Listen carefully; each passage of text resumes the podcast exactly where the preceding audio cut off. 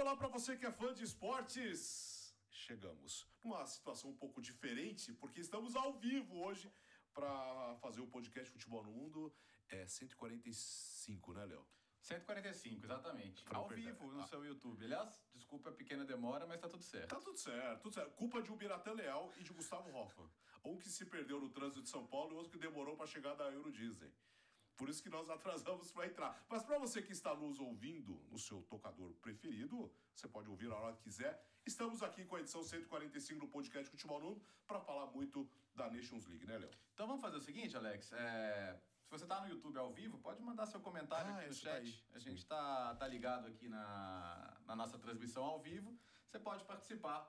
é, falando, por exemplo, se Suíça e Sérvia de fato metem medo, se as favoritas, na verdade, não são isso tudo, né? Se França, Alemanha, Espanha, Inglaterra, nenhuma delas vai fazer uma Copa do Mundo boa. Daqui a pouco a gente fala um pouquinho mais sobre tudo isso, tá? Porque a gente ama a data FIFA e o fã de esporte sabe. E gostamos, gostamos. É. É, Gustavo Hoffmann, como estava Paris? Au re- au- é, é, ó, eu dando tchau já. Salut, ça va bien? o revoar no final só. Tudo bem, companheiros? Um grande abraço para todo mundo. Disneyland Paris. Tá? É o nome oficial, Alex Seng. Não pode errar o nome da, da- do, do parque da empresa, da, da, da- da companhia, não, hein? Tá? Mas estava legal, a gente aproveitou. Assim, uma das coisas, é, é, uma das vantagens né, de poder morar na Europa são essas viagens que a gente consegue fazer em um período curto, né? Então deu para passar o final de semana, peguei o final de semana de folga, eu pegar as crianças da escola na sexta, viajar e voltar no domingo à noite já. Eu moro perto do aeroporto também, né? Isso facilita bastante. Que coisa insuportável isso. Como estava o seu trânsito, Mirata Leal? É, o trânsito tava ruim, mas assim, ó, o Gustavo tá se gabando aí sábado, eu tive um dia de folga, eu fui pra Santos. É, Então, A última vez que eu fiz isso, começou a pe- comecei a pegar neblina no meio da estrada e falei, é só a estrada, né? Chegou no Guarujá lá, tava Chovendo. chovendo, uma tarde deliciosa. Ai, ai, vamos trabalhar para falar muito do Nations League, inclusive dessas seleções todas que estão envolvidas na Copa do Mundo. A França perdeu para a Dinamarca, foi eliminada da Nations, mas com muitos desfalques. O que, que deu para tirar dessas duas seleções olhando para daqui a dois meses a Copa do Mundo, Léo? Alex, primeiro eu queria falar de quem ganhou da Dinamarca, porque assim, acho que hoje. Tô até abrindo a ficha do jogo para não ver se, eu- se, eu, se eu tô esquecendo nada, mas é, é- é impressionante como a Dinamarca é uma dessas seleções que são melhores do que a soma das partes. Embora as partes sejam excelentes em algumas posições, por exemplo, a partida que o Eriksen fez foi uma coisa assim, para botar num, num, num quadro, né? Absurdo o que ele jogou. Mas o, pô, o Damsgaard é um jogador que chega na seleção, é, voa. E na Sampdoria, temporada passada, por exemplo, nem, nem conseguiu ter um grande destaque assim. Ficou boa parte da temporada se recuperando de contusão. Uh, Dolberg, Olsen, Delaney, nenhum deles é um grande protagonista assim nos times que joga. E na seleção eles conseguem ter um desempenho excelente. E futebol de seleções, assim, quando você consegue ter o seu, a sua seleção ter um funcionamento quase como de clube, né? Em termos de entrosamento, de rendimento coletivo, isso aparece, né? Então a Dinamarca venceu a França por 2 a 0 de maneira muito justa. É verdade que a França teve suas chances de gol também, e é verdade também que teve seus desfalques. Mas é impossível não ficar com a sensação de que a França não vai, né? A França não, não consegue ter um rendimento coletivo à altura das peças que tem. Mesmo, mesmo alguns jogadores que vão. Aí é o contrário, né? Alguns jogadores que vão bem nos clubes, chegam na seleção, vão mal. O Camavinga, por exemplo, fez uma partida muito ruim, né? Perdeu muitas bolas, não, não conseguiu ter um, um grande rendimento. É, o Pamecano, tudo bem, o Pamecano não é que no Bayern esteja indo bem também, mas fez uma partida muito ruim também. É, e perdeu merecidamente. Acabou não sendo rebaixada porque a Áustria perdeu também, né? Mas teve um momento ali que era um golzinho da Áustria para a França cair. A França nunca esteve rebaixada durante o jogo, mas isso porque a Áustria não esteve vencendo em momento algum, porque senão teria corrido esse sério risco. É, mas é, é verdade também que mesmo em 2018 não é que a França tenha jogado aquele futebol encantador, maravilhoso em algum momento. Mas sabe essa sensação de que tá estranho, tá esquisito, tá Não tá legal. não tá legal. É, acho que essa que é a sensação que tá passando. E a Dinamarca, pra mim, é o oposto. O que, que isso quer dizer? Que tem briga pelo primeiro lugar aí. E o segundo lugar tem a chance grande de pegar a Argentina na oitava. É, não, Esse que é o de- ponto. deve pegar a É. Argentina, né, Bira? ah, deve pegar o grupo da Argentina. Você não tem uma sombra como a França tem com a Dinamarca, como o Brasil tem com Sérvia e Suíça. A Argentina tá no grupo com Polônia, México e Arábia Saudita. É, a Polônia tem o Lewandowski, mas acho a Polônia razoavelmente inferior à Argentina, assim. um, alguns degraus de diferença. Inclusive, acho que Polônia e México tem briga. E, então, essa segunda posição do grupo é, é bastante interessante de evitar. E, vai, pensando em Brasil, seria a chave. O segundo colocado do grupo fica pro lado de enfrentar o Brasil na semifinal, caso o Brasil seja primeiro, né? O Brasil está numa situação de pegar eventualmente uma Argentina na semifinal e a França na final. Né? Só que se a França é segunda, a França vai cair para a chave da Argentina. É. É... Agora, eu concordo com o Bertossi, está esquisito. O, o, o, futebol não está deslanchando. Ou mesmo quando jogou com todo mundo, ou quase todo mundo, o jogo do primeiro turno, a França perdeu em casa para a Dinamarca por 2 a 1 um, E podia ter sido 3 a 1 aquele jogo perfeitamente, que a Dinamarca perdeu uns dois, umas duas oportunidades no final do jogo. E daí a França estava até com o Benzema. E o Benzema tinha acabado de ganhar a Champions, estava voando e jogou bem aquele jogo. Verdade. Então, é, a França teve dificuldade contra uma Dinamarca bem montada.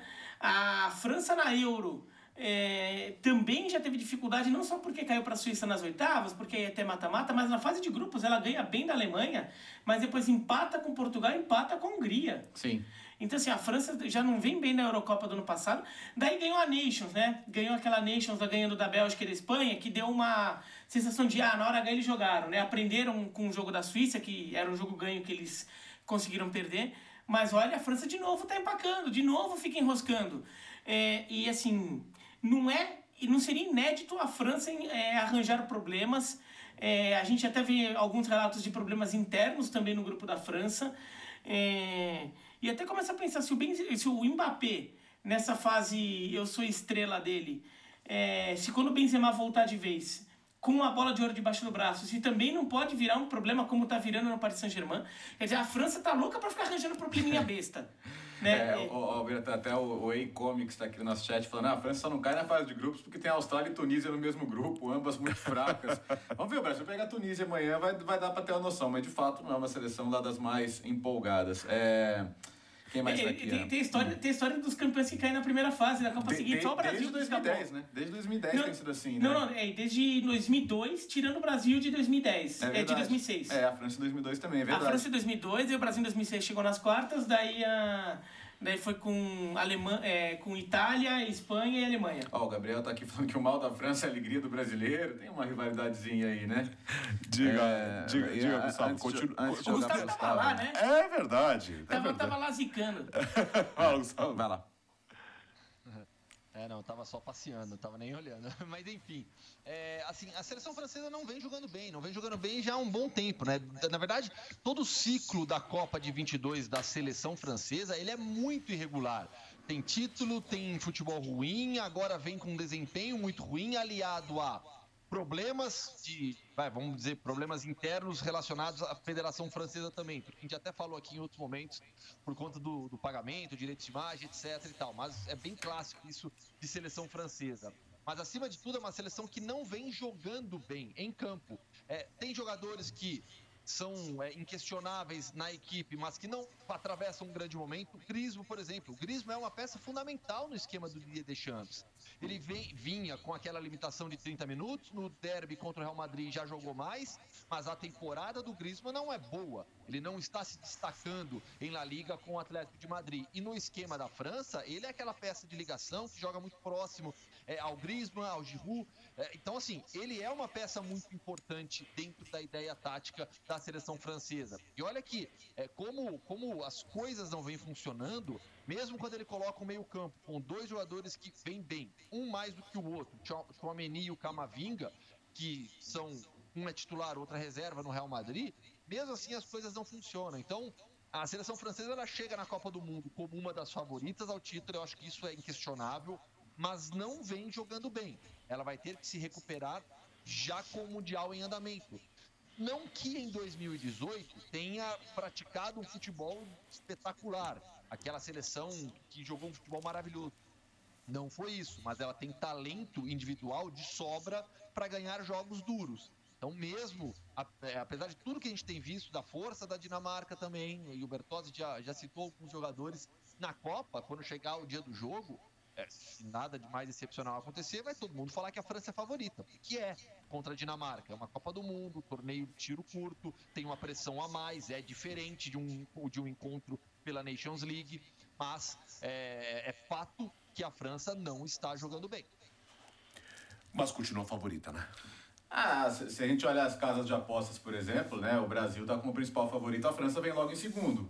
E não, não dá para subestimar os jogadores que a França tem, né? Como, como vocês já falaram, pô, tem Benzema, o Pogba dificilmente vai estar, tá, mas você tem a possibilidade de ter um Kanté ainda, você tem jogadores que são fundamentais nesse grupo e que na hora H devem estar. Tá. É, mas, mas, essa questão, essa questão do ambiente, né? Realmente, você vê que semana passada o, o Mbappé já deu outra declaração, foi, é, aqui, aqui é legal porque eu jogo com centroavante, porque tem o Giroud lá para ocupar os zagueiros. O que, que, ele quer dizer? Que é melhor jogar com o Giroud do que com, com o Messi e com o Neymar? Porque lá ele tem que jogar mais avançado. Uma cornetadinha de leve, né? É, é, ou seja, é, tá, será que ele está sentindo... Para o PSG é. poupar o Mbappé agora... É, quer dizer, será que ele está sentindo que, que ofereceram, prometeram para ele um protagonismo que o campo não está mostrando em Paris e que aí a seleção é uma outra coisa, que é, e é assim, né, na história da, da, discussão dos direitos de imagem, eu nem tiro a razão dele, não. Eu acho que o jogador tem que ter palavra, tem que ter voz sobre o que ele representa, o que ele não representa e sobre que, como a imagem dele é usada. Mas, mas também é uma distração extra-campo, né? Então, assim, é, é, quantas coisinhas que não são o jogo em si estão mexendo com o Mbappé nesse momento? Será que ele vai estar tá legal na Copa do Mundo? Acho que são, são, são perguntas. Isso aí que o Pirata levantou também, né? O Benzema vai ser o bola de ouro, quer dizer é, é, quem, quem, vai chegar na Copa do Mundo com uma bola de ouro debaixo do braço não é o Mbappé, né? É, é o que ele ainda sonha, mas que o companheiro de ataque dele já vai ter, né? Então, é, é de fato, são questões extra-campo que ajudar não ajudam, não. É, eu, eu, eu fico imaginando, por exemplo, o entrosamento do Mbappé e do Benzema não, não for tão imediato assim.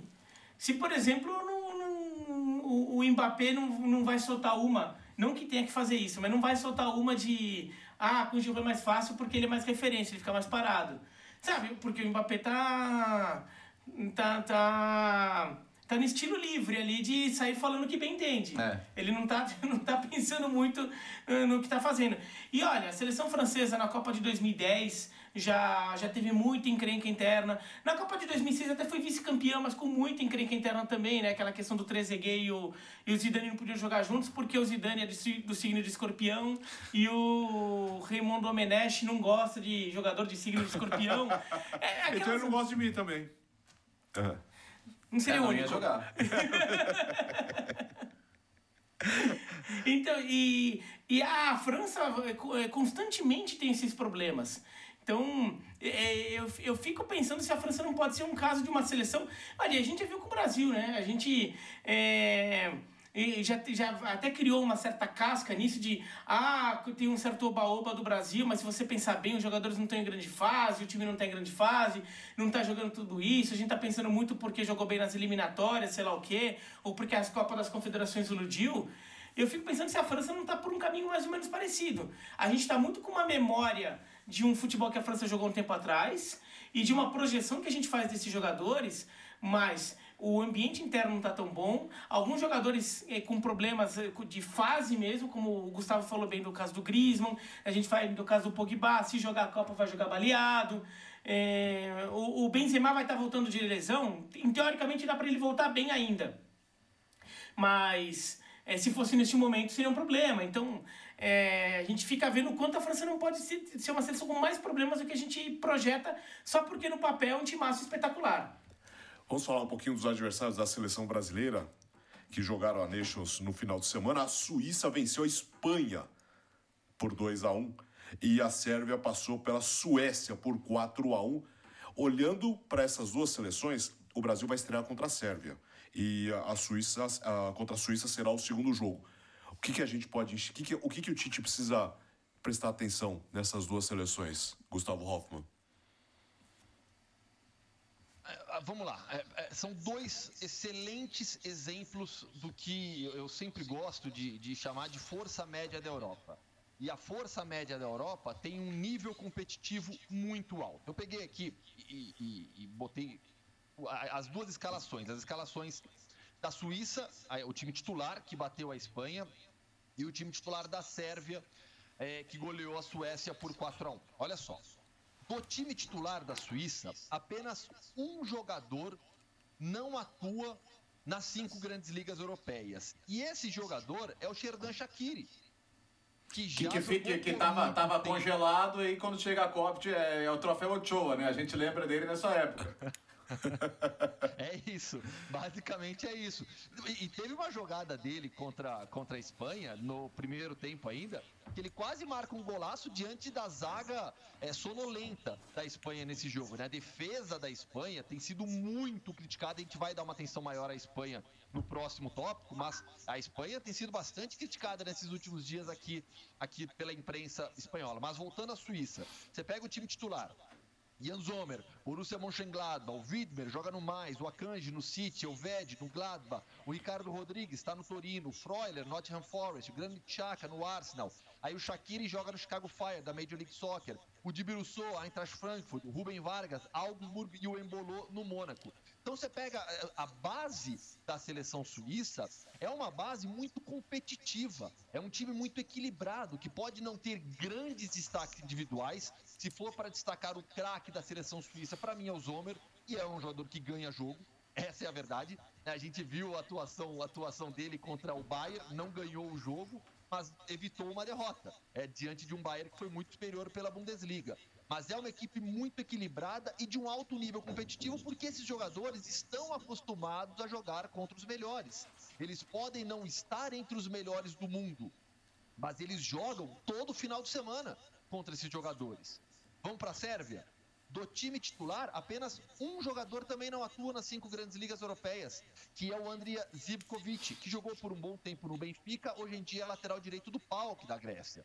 O time titular foi o Vanja Milinkovic-Savic, goleiro do Torino, o Zivkovic do PAOK, aí o Mazovic do Borro, o Mitrovic, o Stefan Mitrovic do Retafe, o Babit do Almeria e o Filip Kostic, hoje jogador da Juventus. Do meio para frente, Dusan Tadic, do Ajax, o Sasha Lukic, do Torino, o Sergei Milinkovic-Savic, da Lazio, o Dusan Vlahovic, da Juventus, e o Alexander Mitrovic, do Fulham. É, é, é para mim, é uma, é uma classificação parecida com a, com a, com, a, da seleção suíça, com diferencial. Mais talento individual, menos equilíbrio coletivo. Eu vejo a Suíça como um time mais equilibrado e mais forte coletivamente, mas a Sérvia, do meio para frente principalmente, tem jogadores que ganham jogos é, com facilidade. Mitrovic, que meteu um hat-trick agora contra a Suécia, o Vlahovic, que é um dos melhores atacantes do futebol mundial, o Tadic, que é um jogador excepcional.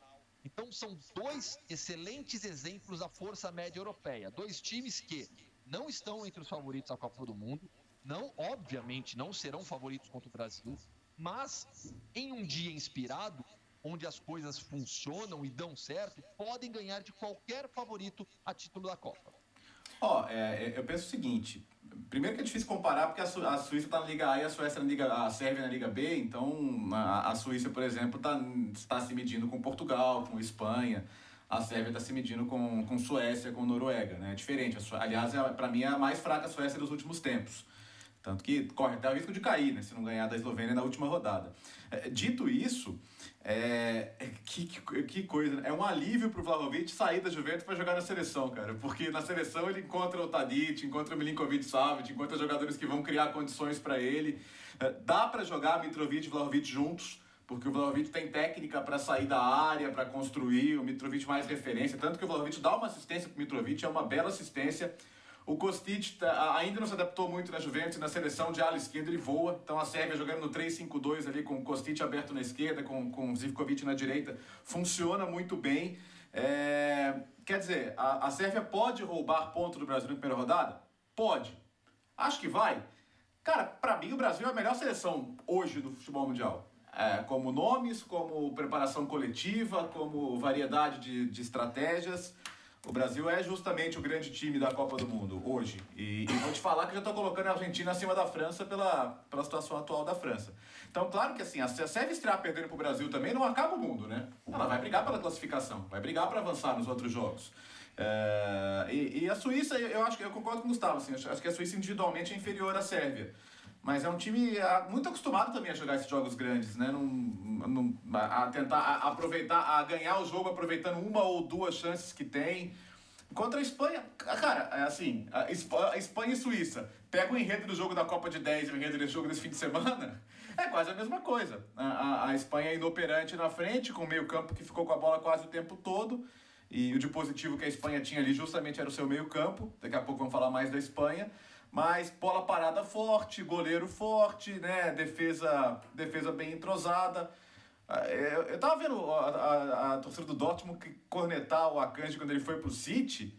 E eu tô começando a pensar se não foi bem exagerado, não, porque ele, ele começou bem no City e fez um ótimo jogo contra a Espanha também.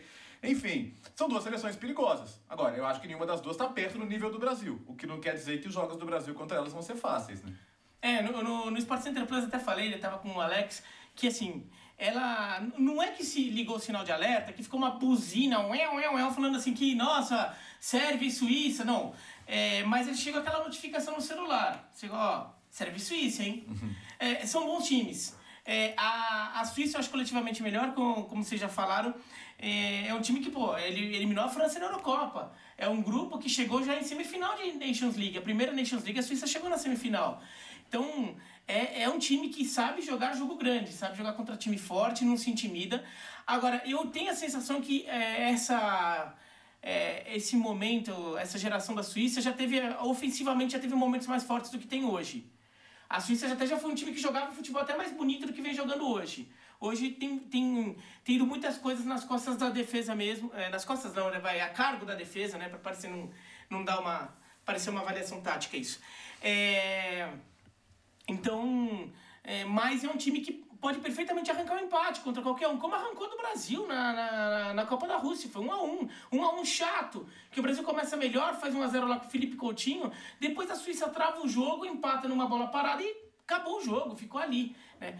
A Sérvia é, é uma seleção que a gente tem uma tendência muito a, a querer comparar a Sérvia com a Croácia, porque vai, não só eh, formava a Iugoslávia, mas eram as duas grandes nações futebolísticas eh, da Iugoslávia, as duas principais forças.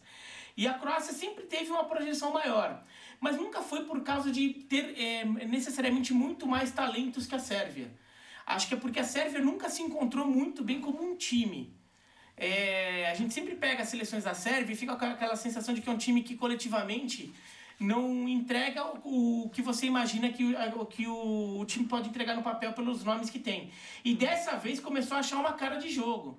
Começou a ter, como o Bertozzi falou, por exemplo, um, um Mitrovic e um Vlahovic que começam a jogar juntos. Então, pô, são dois grandes atacantes, cada um com suas características. É um time muito perigoso, é um time com jogadores capazes de decidirem. Por exemplo, acho que a seleção brasileira vai ter que ficar muito atenta a essa dupla, a jogada aérea, a bola aérea. Os dois são muito fortes na jogada aérea, não só nisso, mas, mas são muito fortes na jogada aérea. Então, é um tipo de jogada que o, a Sérvia pode nem estar conseguindo jogar tão bem contra o Brasil, mas sempre você vai ter. eh, Se você tem um recurso da bola aérea forte, você sempre está podendo levar perigo ao adversário em qualquer momento. E, então, é um tipo de jogada que, que, que merece atenção. O Brasil vai ter que trabalhar bastante para ganhar esse jogo da Sérvia. E é, e é o jogo da estreia, é um jogo que já vem com uma carga de nervosismo. Então, é um, é um jogo que merece atenção, merece cuidados. Não estou falando que tem, tem que ter medo da Sérvia, ou que, mas assim, tem que, tem, que jogar, tem que jogar direito. Se não jogar direito, pode deixar ponto no caminho. Gustavo Hoffman, informação É nesse momento que você acaba de colocar aqui. Só- deixa eu só então concluir Tá. em relação a, a e Suíça, porque eu acho assim, é, é, ter medo é uma expressão muito forte, de maneira alguma, você não vai ter medo, você tem respeito, isso sim, você tem respeito por qualquer adversário que está na Copa do Mundo. E, e acho que no imaginário popular, digamos assim, se não é uma seleção favorita na Copa, o Brasil tem que golear. né? Parece que assim, ah não, contra a Suíça tem que golear, contra a Sérvia tem que passar o trator. Não é por aí, a última Copa também já mostrou isso. Com Camarões tem, né? Camarões tá Ah, perdendo até pro Aliás, ô, Uzbequistão. ô, ô, Gustavo, ô, Gustavo, deixa eu só falar uma... Aí, aí uma seleção bem mais inferior, né?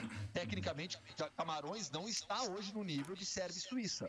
Né? A gente pode imaginar um jogo bem mais fácil do Brasil contra Camarões e um jogo mais complicado contra a Sérvia e Suíça. Mas a lógica é imaginar três vitórias do Brasil na fase de grupo. Não, que eu só ia falar que assim, né, como o público, se não é uma favorita, o Brasil tem que golear. Ah, tem aquela história de que o Brasil não ganha de seleção europeia em Copa do Mundo. Aí você fala, mas ganhou, da- é, de- desde, desde que ganhou da Alemanha em 2002, não ganha de seleção europeia. Daí você fala, mas ganhou da Croácia em 2006, em 2014 e ganhou da Sérvia em 2018. Ah, mas aí não conta. Mas, assim, O que, que vai contar então? Tem informação, Gustavo? Vamos lá, notícia de agora, né, à tarde, nesta segunda-feira. É, o Ronald Araújo, por conta da lesão muscular sofrida no último jogo do Uruguai, vai mesmo operar.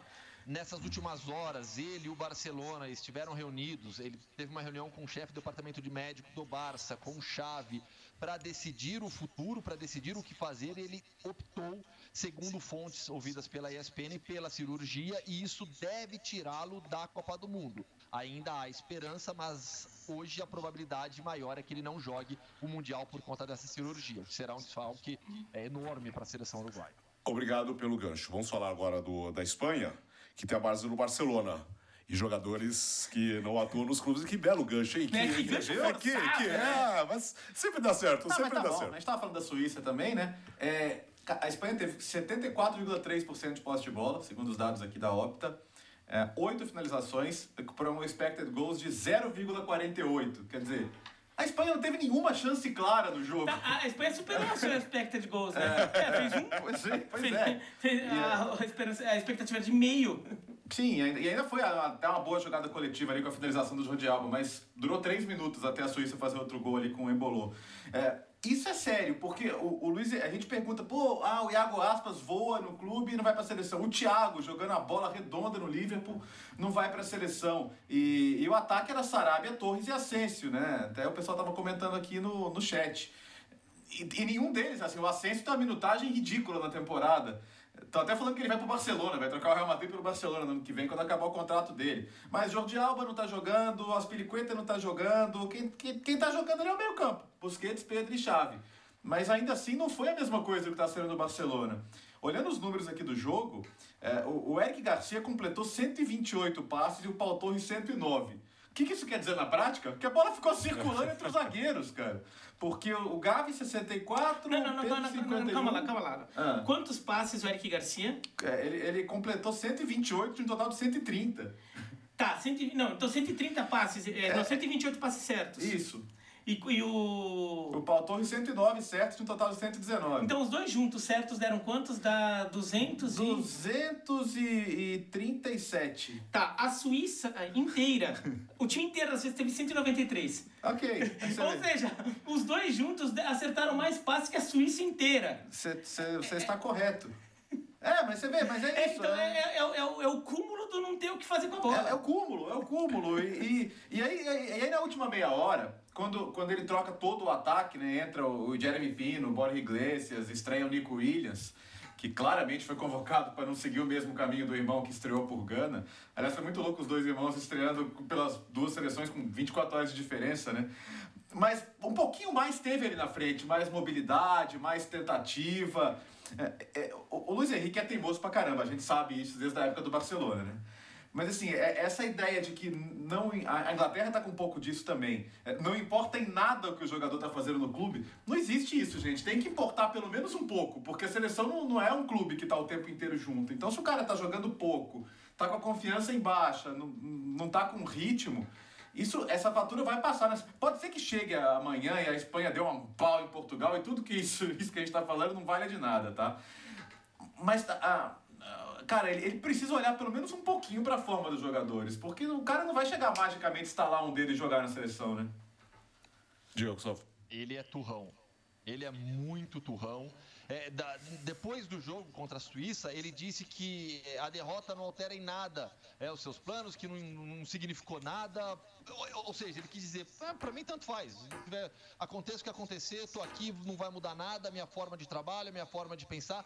Por um lado, é, você valoriza, né? poxa, o cara segue com as suas ideias até o final, mas você não pode também ser totalmente assim imutável se, se as coisas não estão funcionando.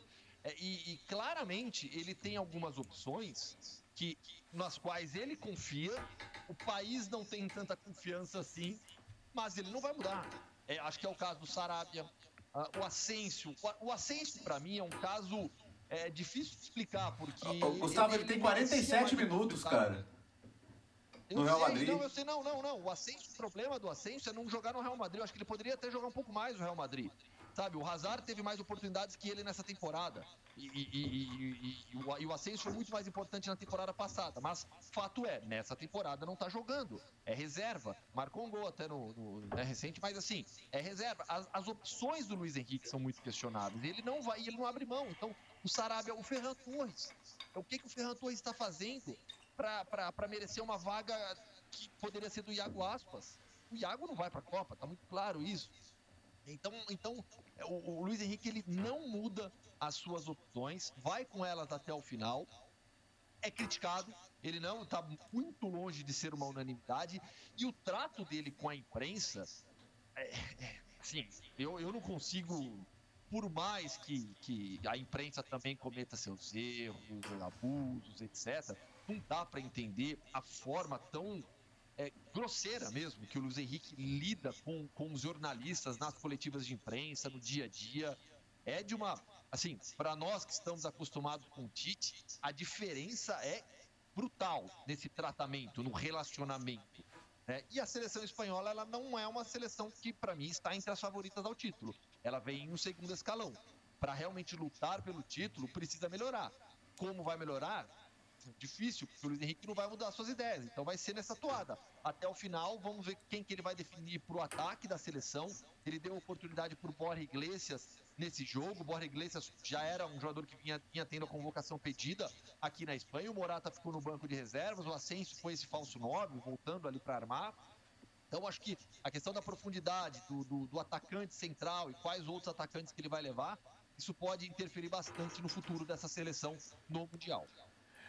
No mesmo grupo da Espanha, temos a seleção de Portugal, que venceu a República Tcheca por 4 a 0 Léo. Então, aí tem uma coisa que o, que o Matheus Cruz até colocou aqui sobre esses jogadores que estão jogando pouco, né? Ele falou, se fosse um craque embaixo, ok. Agora, jogadores comuns são influenciados totalmente pela questão emocional, confiança versus ambiente. Portugal, a, a capa do Marca hoje, do Marca do A Bola, ela, ela traz uma frase muito interessante, quer dizer, menos Ronaldo, mais Portugal. Portugal fez um grande jogo é, no final de semana é, contra a República Tcheca, 4 a 0 fora o baile. O Diogo Dalot fez dois gols no lateral. É, Bruno Fernandes muito bem, o Rafael Leão para variar bem, o Bernardo Silva bem. O Cristiano Ronaldo não, fez um jogo discreto, apareceu mais para aquela pancada que ele tomou na cara, né? saiu com o nariz sangrando, fez um pênalti. Não fez ele um jogo brilhante, é, embora tenha até dado assistência ali para o Diogo Jota. E a discussão é Cristiano Ronaldo com rendimento abaixo, jogando menos também no clube. Mas aí é mais difícil falar o Cristiano Ronaldo não pode ser titular na Copa do Mundo, porque não, não, é o Cristiano não. Ronaldo. Você não, não, talvez não vá cogitar, pode ficar no, no, banco num jogo, pode até começar no banco contra a Espanha, não sei. É, mas é mais difícil você falar, ah, tira o Cristiano Ronaldo que a seleção vai render mais. Não é o caso. Mas só porque ele é o Cristiano Ronaldo também, senão essa discussão poderia existir. O fato é que Portugal, ao contrário, é, embora tenha todo o viés mais defensivista do Fernando Santos, ele já entendeu que com esses caras ele tem que ir para cima, né? Ele, ele, não, ele não pode segurar esse time. É, então, talvez num jogo de, de favorito com favorito, talvez ele até faça isso. Eu não tenho dúvida de que se Portugal for segunda colocada e pegar o Brasil, ele vai botar Portugal atrás contra o Brasil. Mas em outros jogos, Portugal tem que assumir o protagonismo e tem que ir para cima. E acho que na fase de grupos vai ser muito isso. Até porque é bom ficar em primeiro para não pegar o Brasil, né? Mas é, ao contrário da Espanha, que está tendo que escalar no ataque jogadores que não jogam nos clubes, Portugal tem muita opção no ataque, né? É absurdo, cara. É absurdo. É, é, é, é o, o, o Diogo Jota que entrou no segundo tempo até, porque onde queria jogar nesse time, né? Então é muito impressionante assim como Portugal tem opção do meio para frente. Né? É, Portugal e Espanha, eu vejo duas seleções que já estão há um tempo é, indo com trajetórias é, diferentes e em alguns casos quase opostas e continuam de, de alguma forma assim. A Espanha para mim é a seleção que mais tem identidade de jogo. Independentemente de todos os problemas que a gente vê nessa identidade, como um time que às vezes enrola muito com a bola no pé, é um time que falta ser mais incisivo, mas é um time que tem uma identidade de jogo muito clara. Nenhuma outra seleção nacional tem uma identidade tão clara, já passando de geração para geração. Acho que essa já é a terceira geração. É, vai, teve o time lá do que, que faz a Espanha virar uma, uma força do futebol, né? O time bicampeão europeu e campeão mundial. Depois teve uma geração de transição e agora a gente já está com outro time totalmente diferente. É, então a Espanha tem identidade. É, Portugal, coletivamente, era meio que um catado, assim, né? Então, assim, contava muito com, as individualidades grandes. É, a Espanha pra, continua sendo time, só que agora é esse time que tem uma identidade, só que agora a Espanha vai caindo de nível de rendimento e Portugal vai se achando. Eles sempre parecem indo por caminhos opostos. A única coisa que eu fico com a pulga atrás da orelha, pensando no confronto direto de, de Espanha e Portugal decidindo é, esse, o primeiro lugar dessa chave da Nations, é que a Espanha, pelo estilo de jogo dela, costuma crescer em jogo grande. Porque é jogo que o adversário não se fecha tanto, a Espanha tem um pouquinho mais de espaço, então esse espaço que a Espanha tem dificuldade de abrir, ele já aparece naturalmente. Então, é, Espanha e Portugal, por exemplo, a Espanha tem se dado bem contra Portugal é, em confrontos vai, nos últimos 10 anos. Justamente por causa disso. Agora, é, pensando em Copa do Mundo e em, projetando a trajetória das duas seleções, Portugal vem parecendo uma seleção bem mais interessante. Bem mais interessante. Até acho que o Rafael Leão aparecer como tem aparecido também é interessante, que é um outro jogador que tem uma característica de, de chamar a responsabilidade para ele, que é claro que, em última instância, será o Cristiano Ronaldo esse cara em Portugal.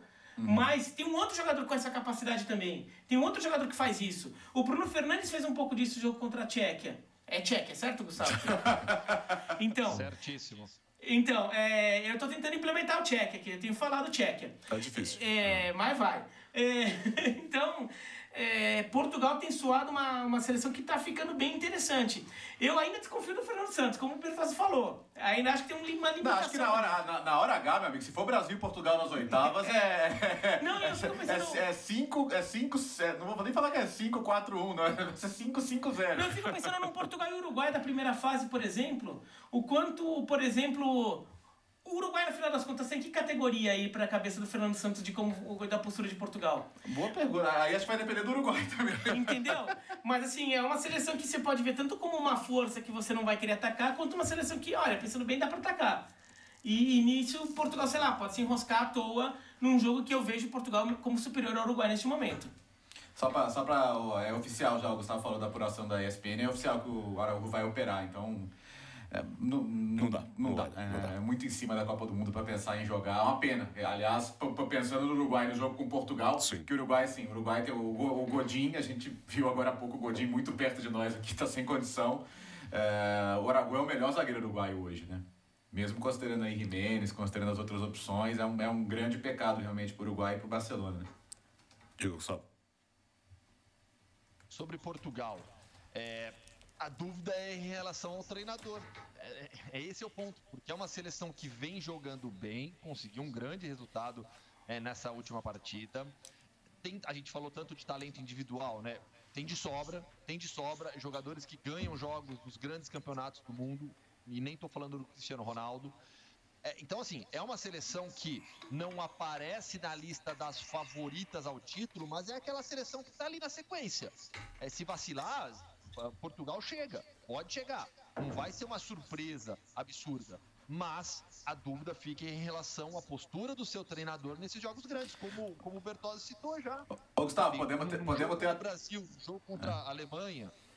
Agora, podemos até ter um reencontro Portugal e Sérvia, né? E a gente lembra que a, a Sérvia já mostrou que pode ganhar de Portugal, né?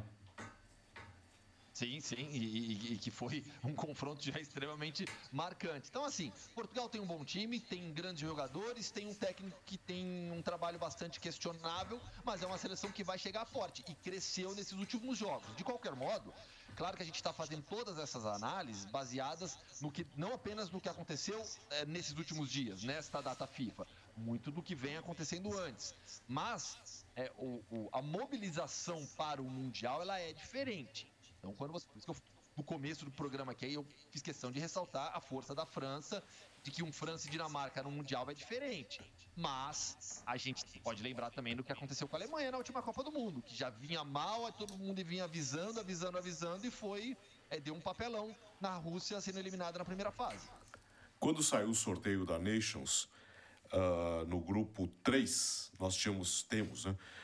Alemanha, Hungria, Itália e Inglaterra. Aí, imagina. A Inglaterra, a, é como que é? A Hungria vai ser rebaixada. Nesse momento, a Hungria vai para a última rodada precisando apenas empatar em casa contra a Itália e a Inglaterra foi rebaixada. Olha só o que, que aconteceu com esse grupo e o Southgate nesse momento muito criticado. O, Alex, não é só que foi rebaixada, ela foi rebaixada fazendo um gol. Sim. Um gol em cinco jogos. E olha os jogadores que a Inglaterra tem, do, do meio para frente, né? É, e a, o que a Inglaterra andou para trás nesse ciclo, pô, a Inglaterra teve uma, a um pênalti de ser campeã da Europa, né? Basicamente isso. E, e, e, seria uma campeã da Europa merecida, jogando, jogando bem, sabe? A Inglaterra eliminou a Alemanha sendo, sendo muito superior. É, é verdade que teve aquele, aquela ajudinha da arbitragem contra a Dinamarca? Teve, teve sim. Mas saiu na frente da Itália na final, poderia ter ganhado no tempo normal, poderia ter ganhado nos pênaltis e, e não daria para dizer que seria uma campeã injusta, não. Mas, um pouco do que a gente discutiu com o Luiz Henrique, a gente está vendo com o Saltgate também, né? Ok, a gente pode até falar que o Maguire da seleção não teve um nível tão ruim quanto ele teve com o Manchester United. Mas ele não está jogando. Não está jogando. E não tem que jogar mesmo, né? O, o, aliás, uma, das medidas importantes do Ten Hag foi colocar Varane e Martinez na zaga. E o Maguire sentadinho lá no banco. É, tem, tem jogadores que no, no, nos clubes hoje estão pedindo passagem. E, e na seleção a gente não vê isso acontecendo. Mas mesmo com os caras que estão jogando, a Inglaterra não cria, cara. Tá sofrível pro Harry Kane jogar nesse time. Como é que você vai avaliar a atuação do Harry Kane se a bola nem chega nele? E, pô, jogou Sterling, jogou Phil Foden, sabe? Você tinha o James e o Saka nas alas, e são caras que nos times fazem muito. A Itália é repleta de desfalque, repleta mesmo. Se pegar a lista de desfalque da Itália, nossa, não consigo nem falar todos. Immobile, Tonali, Pellegrini, é, o Insigne que tá com problemas pessoais lá no, no, no Canadá. O ataque, o ataque da Itália nesse jogo foi Scamacca e Raspadori, que temporada passada era o ataque do Sassuolo. E, e do ataque do Sassuolo, quem jogava mais era o Berardi, ainda não era nenhum dos dois. O, o Scamacca é reserva no Oeste e o Raspadori é reserva no Napoli. E a Itália mereceu ganhar o jogo, porque não foi um grande. Aliás, o jogo foi bem fraco, mas a, a Itália ainda produziu um pouquinho mais no segundo tempo. E acho que a Itália vai até fazer bem se, se desclassificar para final, para as finais, porque pelo menos tem algo para olhar para frente, né? pensar em, em algo para sorrir no ano que vem. Mas o rebaixamento da Inglaterra, eu diria Fernando Vanucci, até porque eu citei a Itália, o saudoso Vanucci, foi com todos os méritos, com todas as justiças. Um rebaixamento bem rebaixado. E, e assim, o, o, o Saltgate sabe, o contrato dele é até 24, até a Euro.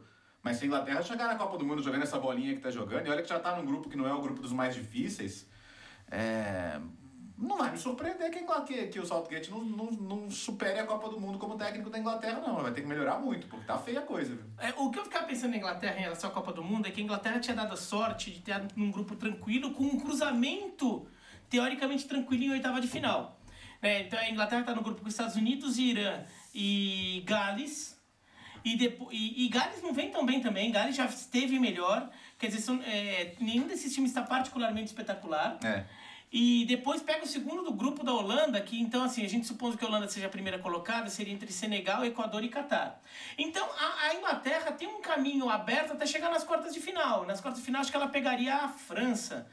É, então, assim, já, daí já, já complicaria. Mas tudo bem. Ela chega em quarta de final, bom, a Inglaterra fez o que ela sempre faz, tá, tá tranquila, ela cumpriu o papel dela. Ah, o, não tem crise. Inglaterra pegar Senegal hoje, eu não sei não. Isso que eu ia falar. É. Isso que eu ia falar. O futebol da Inglaterra hoje, você começa a ter dúvida se ganha de Senegal, você começa a ter dúvida se é primeiro colocado no grupo com tanta tranquilidade, se não vai ser que nem aquele grupo quando pegou... Se pegar o Equador, lembra como foi sofrido em 2002, é, Inglaterra e Equador? 2002. Ou como ficou atrás dos Estados Unidos em 2006, é. né? A Inglaterra, 2010. É, a Inglaterra ficou atrás dos Estados Unidos, no grupo dos Estados Unidos foi o primeiro colocado do grupo, é, é, que tinha ainda a Argélia e a Eslovênia. Então a, a Inglaterra, eu fico, começo a pensar assim, até acho que ela fica em primeiro no grupo, mas o Inglaterra e Senegal hoje... Dá jogo. Dá, dá jogo. jogo. O Inglaterra e Equador dá jogo. Então, assim, e, e, a Inglaterra, ela estruturou muito o jogo dela. Na, daí, pensando no começo do trabalho, na Copa passada, na Copa de 2018, era uma seleção muito forte em, em jogada aérea e bola parada. Daí fala, ah, não, é tradicional futebol inglês. Nem era tão aquilo, mas era um time que tinha um repertório de jogadas ensaiadas para bola parada que era um negócio absurdo. É absurdo, assim. Então tinha muito. Então jogadores. Tinha até aquela coisa que, voltando ao Fluminense dos anos 90, todos os jogadores faziam um bolinho no meio da área, cada um saía para um lado para fazer jogada. Se você ver os gols da Inglaterra na Copa de 2018, muito gol de bola parada, cruzamento e o Kane metendo, né? É, é, desviando de cabeça para fazer o gol. E, e a Inglaterra foi, conseguiu ir longe assim, com um time que jogou um futebol meio limitado. Chegou numa semifinal, mas assim, também assim, teve três vitórias, um empate, três derrotas. Essa foi a campanha da Inglaterra na Copa, mas foi quarta colocada. Só que isso deu uma confiança ao time que na Eurocopa realmente jogou bem. Uhum. Na Eurocopa, o time foi jogando bem, o Sterling começou a chamar mais o jogo para ele, né? Então o Sterling sendo o cara que faz fumaça do lado direito, o Grealish o cara que faz fumaça do lado esquerdo. Foi começar a ter um time que começou a crescer. E eu fico pensando se de repente esse time não soube digerir muito bem e não soube dar os passos seguintes para evolução se de repente o vice da Euro, com aquela boa campanha que quase dá o título, um título que a Inglaterra está querendo já há tanto tempo, se esse time não, não, tô, não, não vou dizer que ele se acomodou, mas se esse time não estagnou, não estagnou nisso. Uhum. Um time que tem que começar a trazer coisas novas, porque não era um time espetacularmente brilhante, mas era um time que tinha soluções. E agora virou um time previsível. E, e, um time que tem ótimos jogadores. O, o, o, Foden não tem como. Você, não ter, você tem o Foden e o Mount e, como opções de armação e você ter tão pouco repertório ofensivo, é, repertório criativo. Tá sofrível mesmo. Entendeu? São dois jogadores que poderiam te dar um monte de repertório. Mesmo que você jogue só com um deles, mas você tem como ter muito repertório. E a Inglaterra não tem. Fala, Gustavo. A Inglaterra, em 2018, né, quando chega nas semifinais, a gente falava muito, né? É, esse, a Copa desse time não é atual, a Copa desse time é a próxima. A Inglaterra em 2022 vai chegar muito forte por conta da, da pouca idade dos seus grandes jogadores. É, só que o atual ciclo ele começou promissor e vai, digamos, não terminando, né, mas vai chegando no momento mais importante abaixo da expectativa e com decisões bem questionáveis do Gareth Southgate é, Alexander Arnold não foi aproveitado e já está descartado para o jogo, pro jogo de amanhã. É, é uma, é, de hoje, de hoje. De hoje, desculpa, de hoje. E ao que tudo indica, vai ficar fora da Copa do Mundo. É, Harry Maguire, titular absoluto da Inglaterra, mesmo sem jogar bem. Então, as, a gente falou das decisões do Luiz Henrique agora há pouco. O Gareth Southgate é outro treinador que tem algumas, algumas escolhas bastante questionável que ele vai até o final e isso pode prejudicar bastante esse time mais à frente. Pois é, e, e a, é curioso, né? Você falou de Alemanha também, né, Gustavo? A Alemanha perdeu para a Hungria bem perdido. É outro time que, que também, pela, pelas opções ofensivas que tem, também está criando muito pouco. A gente chamou atenção sobre aquela sequência de vitórias do Hansi Flick, né? Num grupo mais frágil. E esse, esse grupo tá, tá expondo. Tá, e esse grupo tá expondo que a Alemanha não, não corrigiu todas as suas questões da era. Da era. O outro, Lopo, que foi campeão do mundo, Joaquim. Eu tava até, tava até esquecendo o nome dele já. Ah, ah, ah, não. O, o, o, falou agora há pouco, né, da, da França. Ah, que a gente cria uma expectativa em relação à França, talvez não, não, não seja condizente com o que tem acontecido em campo. Eu acho que todos nós, de certa maneira, criamos sim uma expectativa muito grande com a chegada do Hansi Flick. É, ressaltamos a fragilidade dos adversários, mas ao mesmo tempo destacamos os bons resultados que a Alemanha vinha conseguindo, porque com o Joachim Löw contra esses adversários fracos, a Alemanha já não vinha conseguindo os resultados e com a chegada do Hansi Flick mudou, passou por cima de todo mundo. Mas depois disso, depois das eliminatórias, os resultados dos jogos, o desempenho da Alemanha tem sido bastante regular. Eu acho que, a, que, o Hansi Flick chegou, subiu o nível em relação aos últimos jogos com o Joachim Löw, mas estagnou. Ele não conseguiu dar aquele salto um pouco maior para fazer com que a Alemanha, que a Alemanha chegasse no Mundial jogando mais, como uma favorita não apenas pela teoria, pelo time que tem, pela história, pela qualidade que possui, mas pelo futebol jogado em campo. Então, é contra, contra a Hungria, nessa derrota por fazer em casa, é tipo Werner no ataque, Thomas Miller, Sané, Gnabry, meio de campo, Kimmich, Goretzka. Mas da Alemanha, só que não está conseguindo jogar bem, marcar os gols. Posso, posso falar uma coisa polêmica que o Biratã vai gostar? Eu vi Japão e Estados Unidos semana passada, e o Japão, inclusive, tem vários jogadores que jogam na Bundesliga e bem. Cara, o, o, o, o Japão vai dar um trabalhinho nesse grupo, viu?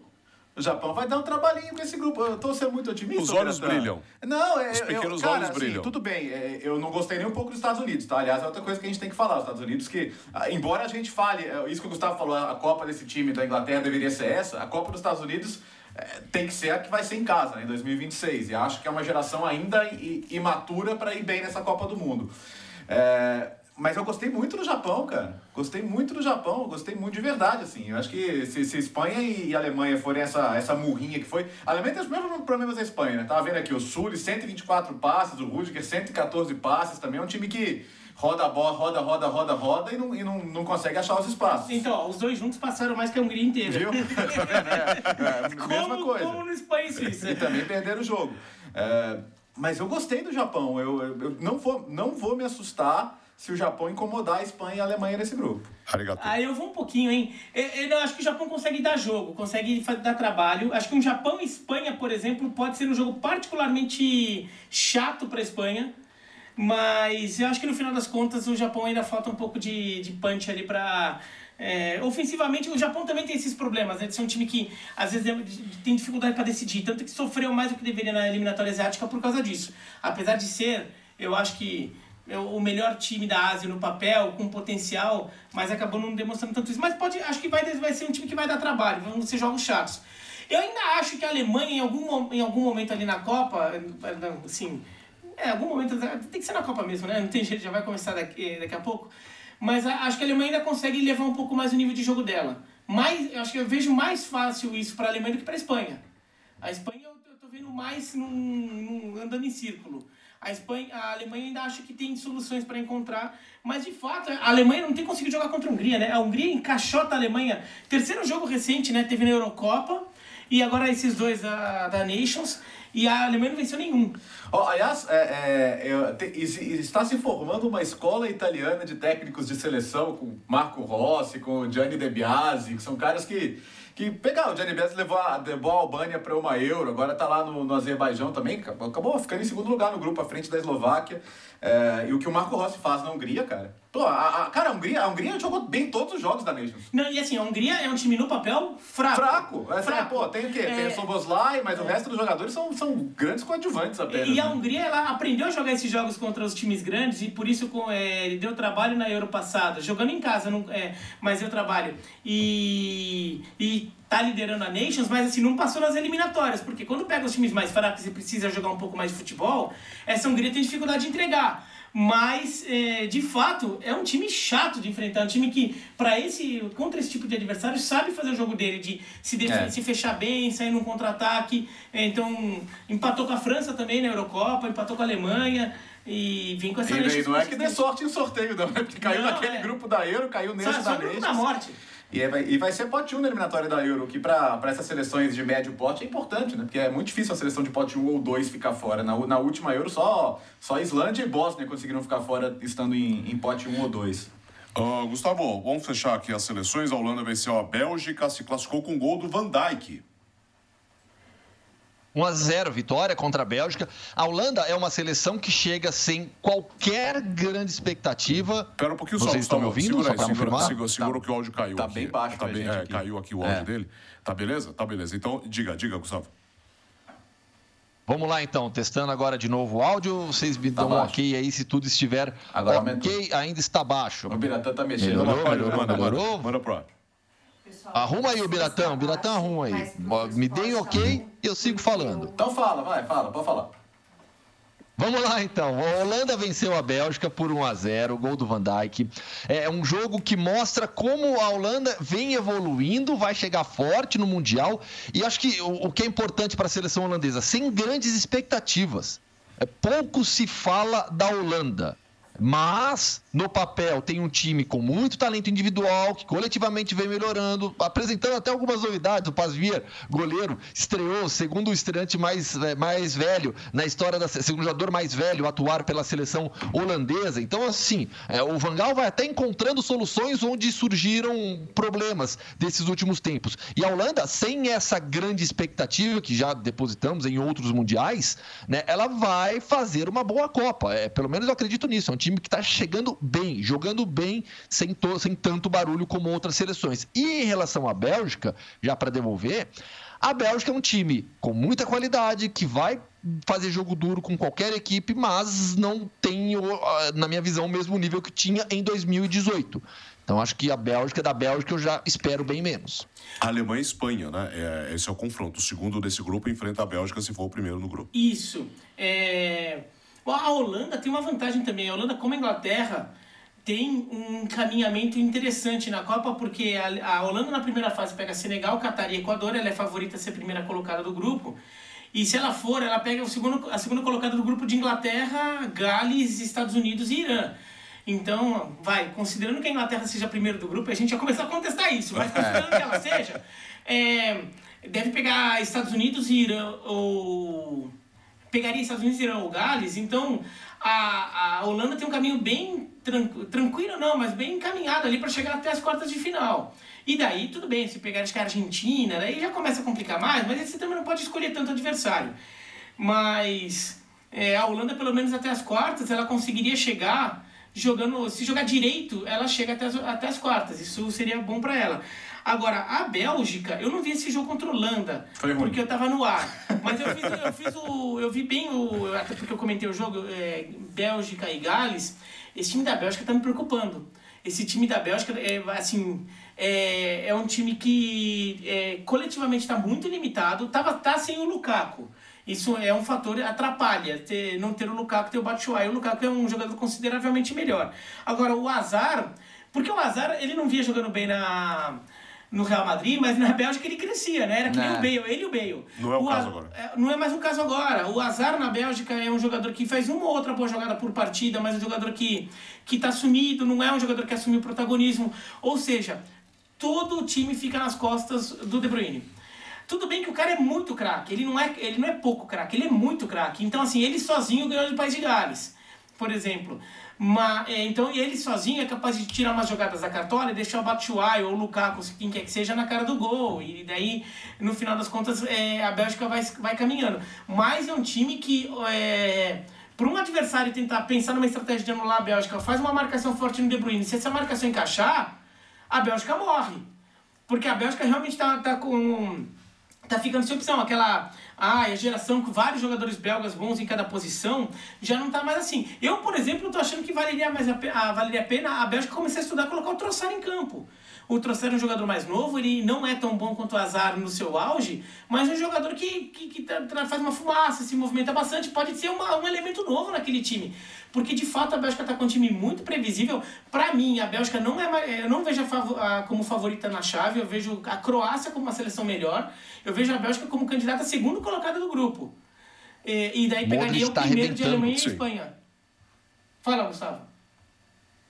Não, não, só se tem o Modric. É que, o que ele vem fazendo, tanto não, pelo Real Madrid como pela seleção croata. É absurdo, é ridículo. Parece é que tá com 22 anos o Modric, cara. E, e, sabe o que é legal? Agora, um, um, assim, sem ser de seleção, algo que eu percebi, né, indo nos jogos do Real Madrid no Santiago Bernabéu. É, a, a, torcida do Real Madrid, ela, ela, ela sabe que está já na reta final da carreira do Modric, que não vai durar muitos anos mais isso, não sabe nem se vai durar mais uma temporada. Então, assim, todo jogo o Modric é aplaudido de pé. Todo jogo a torcida reverencia o Modric. E, ele justifica em campo ainda, né? Não é nem aquele caso do veterano, ídolo, que já não vem tão bem. Não, ele vai e arrebenta em todo jogo. É, é, o Modric é craque, mas é muito craque de bola. A gente vai falar dele assim, ó, pra, pra, por eter, pela eternidade do futebol. Que joga o Luca Modric. E ó, se em 2018 ele ganhou o prêmio de melhor do mundo por causa da Copa, essa Copa ele tá chegando jogando mais. Então, isso que eu falava, Também eu até dei de declaração no, no Sport Center Plus de ontem, assim, é, a Croácia de hoje, eu, eu, eu acho que a Croácia, o vice-campeonato da Croácia em 2018 foi um pouco é, circunstancial também, porque o time jogou bem, jogou direito, mas assim, a, a, tabela ajudou. Acho que a Bélgica era um time mais forte, até o Brasil era um time mais forte. E, mas a Croácia teve uma chave que permitiu que ela chegasse até a final. Agora, a Croácia de hoje está jogando melhor do que a Croácia chegou em 2018, e o Modric hoje está jogando mais do que ele jogava em 2018, quando ele foi eleito o melhor jogador do mundo.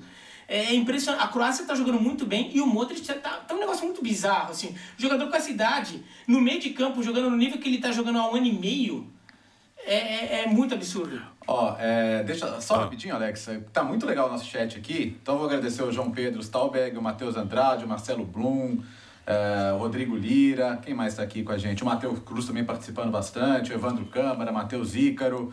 É, pessoal interagindo e, e, debatendo entre eles também, então tá bem legal aqui a nossa participação para quem tá, claro, acompanhando ao vivo no YouTube. Uh, Gustavo Hoffman, obrigado pelo gancho mais uma vez. Você falou do Modric, do Real Madrid. A informação de hoje é o clássico. Temos data. Ah, sim, é clássico com data e horário é, confirmados. Já, já tinha, a notícia já tinha sido publicada há alguns dias, agora de maneira oficial. El Clássico será disputado primeiro da temporada de La Liga no Santiago Bernabéu no próximo dia 16 de outubro, um domingo, às 11h15 pelo horário de Brasília. Então, Real Madrid e Barcelona, nona rodada de La Liga, domingo, domingo é, às 11h15 pelo horário de Brasília. No mesmo domingo teremos Liverpool e Manchester City. Olha o domingo que vem aí que você vai acompanhar tudo nos canais ESPN e também no Star Plus. Hoje temos o Mundo Hoffman. Você preparou alguma coisa depois? Posso, da... posso, ah, ah. posso antes só? Diga. É, eu ia pedir no WhatsApp, mas agora eu peço aqui mesmo. Dá, dá uma geralzinha nas ligas menores, que tem algumas, algum, alguns bons destaques. Toma, é, é um pouco o mundo Hoffman também, ah, tá? É, então, eu, então roda a vinheta, você dá o mundo Hoffman seu e ele dá o dele. Mas depois. aí não vai ser o mundo Hoffman. Mas...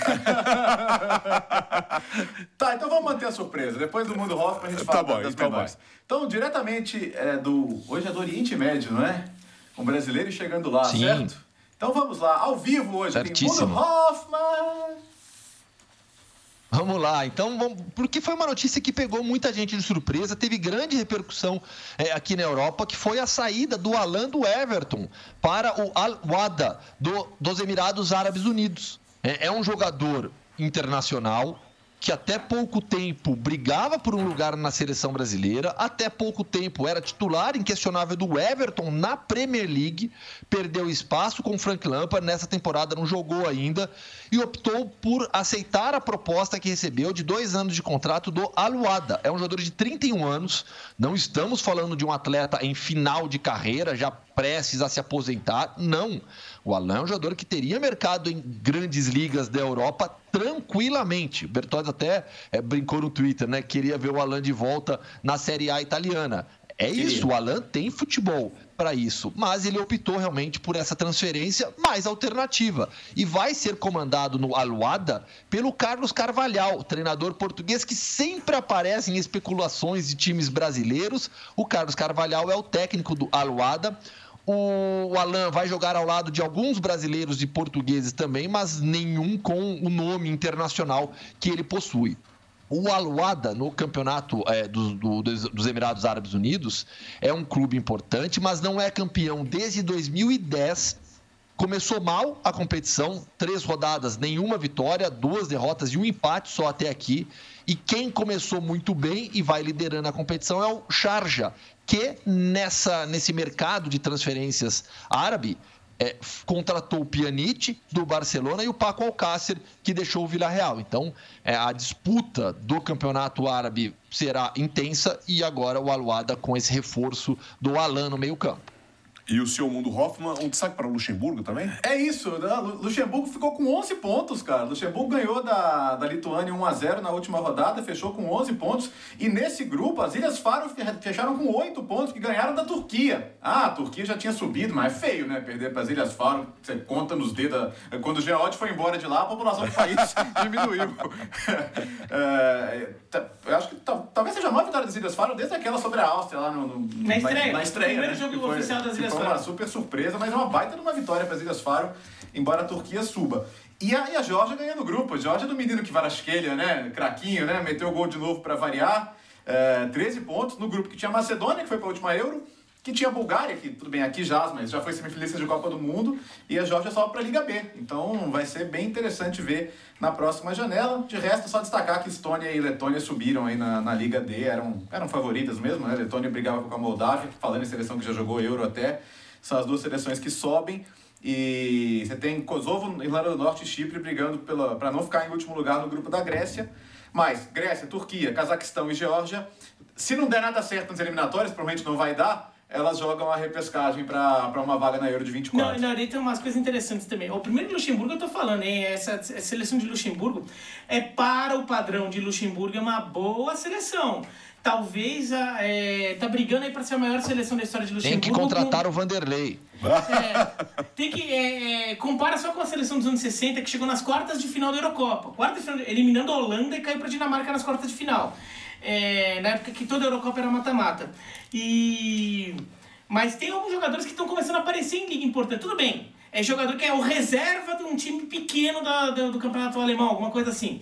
Mas, assim, pra, para o nível de Luxemburgo, é um nanico da Europa que talvez, assim, seja aquele nanico que começa, a vez ou outra, fazer uma graça, sei lá, como o Chipre, vez ou outra, faz uma graça. Tira um pontinho aqui ou ali, né? É... Outro destaque é que a Escócia está perto de subir. E, se e a Escócia está na Liga B. E fez bons, bons jogos, hein? Tanto contra a Ucrânia quanto contra a Irlanda. Agora o negócio é o seguinte, se a Escócia sobe, a Inglaterra tá caindo, né? Entendeu?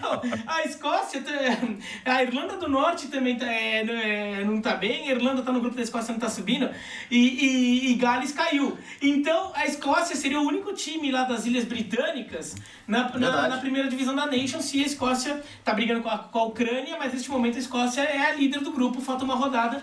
E a Escócia sobe com Gales e, e Inglaterra caindo. É, vai, vai ter gozação, o pessoal vai aproveitar pra tirar uma casquinha. É que a Irlanda do Norte não, ah, não pode mais subir, né? É. Então você não pode ter todos os britânicos aí na Liga B. Mas é, eu, eu acho que a Escócia.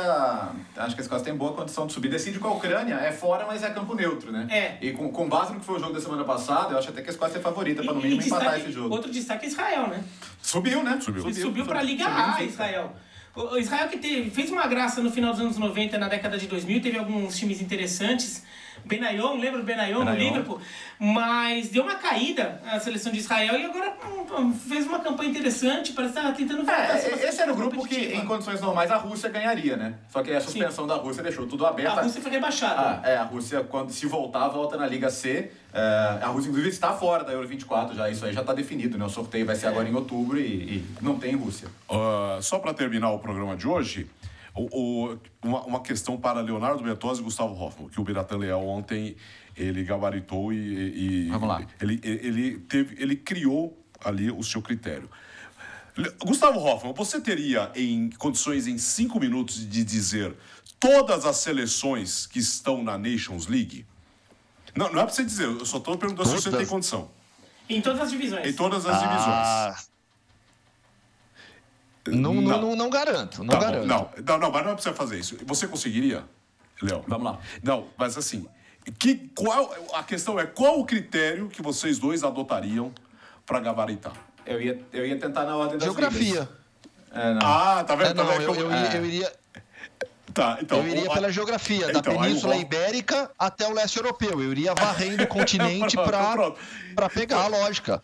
Eu também iria com o Léo. É, eu iria gru- pelos grupos, É, eu é. teria pelos grupos. Ali dava um jeito. Não. O, o Bira ontem, em, de, em nove minutos, nós demos 10 minutos para ele, em nove minutos, ele foi lá e desenhou o mapa mundi na cabeça.